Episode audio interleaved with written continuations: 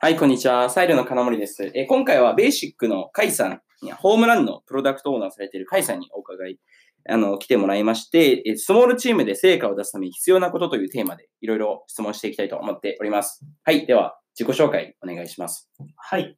えーベーシックという会社で、えー、ホームランというフォーム作成管理サービスのプロダクトオーナーを務めている甲斐と申します。お願いしよまろしくす。お願いします。はい、ありがとうございます。では早速なんですけど、まあ、スモールチームで成果を出すために必要なことというテーマで、まあ、今回は結構こうざっくばらんに雑談形式でいろいろお話を伺えればなと思っています。まず最初に、えー、カイさんが今、プロダクトオーナーされているフォームランのチームの体制、具体的にどれくらいいらっしゃいますかはい。えーと、社員としては10名以下のメンバーで構成されていて、うんうん。インターン生や業務委託の方も含めると、本当に10から15名ぐらいの規模感ですね。なるほど。わかりました。じゃあ結構、リソースは少なめと言いますか、そんなに余裕はないと思うんですけど、はいその中でこう、うまく、あの、成果を出すために心がけていることというか、ポイントとかはありますかそうですね。まあ、ポイントとしては、はい。うーんまあ、やっぱりその、社員じゃない人をどう巻き込むかだなと思っていて、うんうんうんはい現状インターンメンバーとか、うん。まあ、あとは、まあ、アドバイザーで入ってくれてる人とか、マーケティングを手伝ってくれてる人もいたりするので、はい。まあそうした方と一緒にやっていくっていうのはすごく大事だなと思っております。インターン生とかですね。は正社員以外の方とかも巻き込む。なるほはいどわかりました。ちなみにそのインターン生とかをこう、うまく、なんていうか、せインターン生には活躍してくれるために、活躍してもらうために、何かこう、心がけていることとかありますかまあ、そうですね。うんまあ、よく言うのは、はいまあ、インターン生ってやっぱり社員の人と一緒に働くことがすごく多いので、うん。やっぱりなんかその社員さんが持ってる目標とか、いなんか社員さんの意図うん。うとん、かをすごく掴むようにしてほしいっていう話はよくします。うん、うん。であとは結構顧客対応とか、まあ、マーケティングの訴求軸を作ったりもするので、はいやっぱその届けたい人にとって自分のメッセージとか、うん、うんまあ、。自分のやることがちゃんと伝わるのとか、うん満足してもらえるのみたいな、そういう態度変容を意識するみたいなこうん、うん。とをよく伝えます。なるほど。その、結構顧客に触れてもらうことで、なんというか、し成長してもらうというか。まあそうですね。うん、まあ触れてもらうっていうよりも、まあそうした文章とかを考えるときに、うん。うん。その文章で初めて、じゃあ、このホームラン何も知らない人って、はい本当に理解できるんだっけ、っああ、確かに。ていうのを、例えばじゃあなんか文章ただ返すだけじゃなくて、はい FAQ も一緒にセットにしてあげないと解決できないよね。うん。じゃあこれ言葉で言うけど、結局なんかホームランのどの部分説明してるかわかんないから、キャプチャー送ってあげた方がいいよねとか、うんうんうんうなんんか。そうしたこと、なんかお客さんとか、届けたい人がなんかちゃんと理解できるようなコミュニケーション取れてるのみたいなはいはい言ったりします。なるほど。それって結構別にインターン生問わず、普通の社会人の方たちにとっても結構有益そうなアドバイスですよね。うんと思って ます。はい。わかりました。他に何かこう、スモールチームで成果を出すために、こうインターン生を採用するとか、業務委託の方に手伝ってもらうとか、以外に何かポイントとかありますかまあ、そうですね、人員面以外だとすれば、うーんまあやっぱりなんかその、フローで流れていく施策とかっていうよりも、ストックされていくものを作っていくのがすごく大事だなと思っていて、はい。例えば、うーんまあ、有効国とかもちろん大事なんですけれども、はいじゃあそれ以上にこうストックされるコンテンツを増やしていくとか、うん。えっとまあ、そうした媒体への出向みたいなのをしていくとか、うんうんまあ、そういうのを意識してやってます。なるほど。媒体っていうと、例えばどういった媒体ですかえーまあ、例えば、弊社だとフェレットってはいいうマーケティングのメディアがあるので、うん。まあ、そこですごく検索流入があるようなう記事ん。からうまくフォーム内に流せないかうな。ん。うん。ところで、そうした、まあ、記事の再編集をやったりとか、はいはいはい。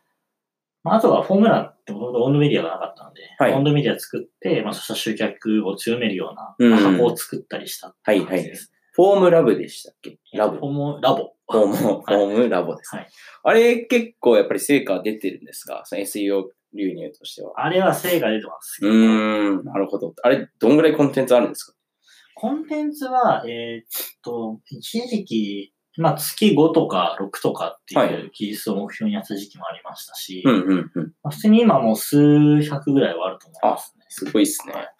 あれ経由で、なんか次々にどれくらいコンバージョンとか、無料トライアルとしては出てますかえーっと、厳密には、はえいーっと、そこだけでっていう意味では、そなんかすごく増えたわけではないんですけれども、はいはいはただそのコンテンツを仕込み始めて、一定数流入があった時期と、うん。えっ、と、まあ、し新規の有料会員数が、はいはえーい。増えた時期っていうのが相関が結構あったので、うん。まあ、結果的にその施策をやったことによって、有料会員数が結構大幅に増えたっていうのはありましたね。なるほど。なんでかっていうと、一つ例えだとば、確かに言えないですよね。なんかその記事コンテンツはいを見て、もうその人たちってこう見込み顧客なので、うん。てかなんか潜在層だと思うんですね。はいはいはいはい。確かに。ってなると、すぐにじゃあフォームを使うっていうよりも、うんなんとなくフォーム周りのことを考えうるんみたいな。でもその人たちって例えばリターゲティングの広告でを踏んで来ていただくとうんか、うんうんうん。何かしら別の時に、あ、うん前見たフォーム欄のサービスブログのだねブログだなとかってういんうのが繰り返しお客さんになると思ってるんで、確かに。まあ必ずしもコンテンツからだけ不足伸びたわけでははないかったんではい。すまあそううですね。わかりました。ちなみになんですけど、すごい格論なんですけど、はいホームランのサービスサイト見てて、ホームランのなんか操作マニュアル完全ガイドみたいなのがあるんではい。すけど、あれ結構効果ありましたあれは効果あります。あ、そうなんですはい。ねあれ、なんかどういった感じなんですかなんでか、えっね、とまだ使ったことないお客さんに届けるようですかえーっと、二つあって、はいえーっとまあ、今のパターンもありますと。うんやっぱ使い慣れてない人があの使いたいから。うん。であとはまあホワイトペーパーとかサービス紹介資料って、うんまあどういう人がダウンロードするんだろうっていうと、うん。まあ多分チームとか、あるいはなんか、うううんそんなにこう現場感のない上長みたいな人が、はいはい。まあ取り急ぎなんか手元にそういうの欲しいからっていう、はいはいはいよくもらったりすると思うんですねあで多分おそらく、まあそうした場で活用されていたりとか、いそうした検討資料として配布されたりしてるんじゃないかなっていうふうな仮説を持ってまあ、す。なるほど。まあ仮説としては、わりかし受注率というか、有料転換率の向上に寄与したんじゃないかみたいあ、そうです。な。なるほど。あれ意外に施策として、僕もちょっとやってみたいな、みたいな思いましたね。そうですうね。んまあなんか、面白い。鶏卵ではあるんですけど、はい。実際にやっぱり有料化したお客さんのそのダウンロード率が結構高かったりして、ああ、そうなんですね。面白い。そこは、そっかあると見てます。うんうんうんうん。なるほど、なるほど。わかりました。ありがとうございます。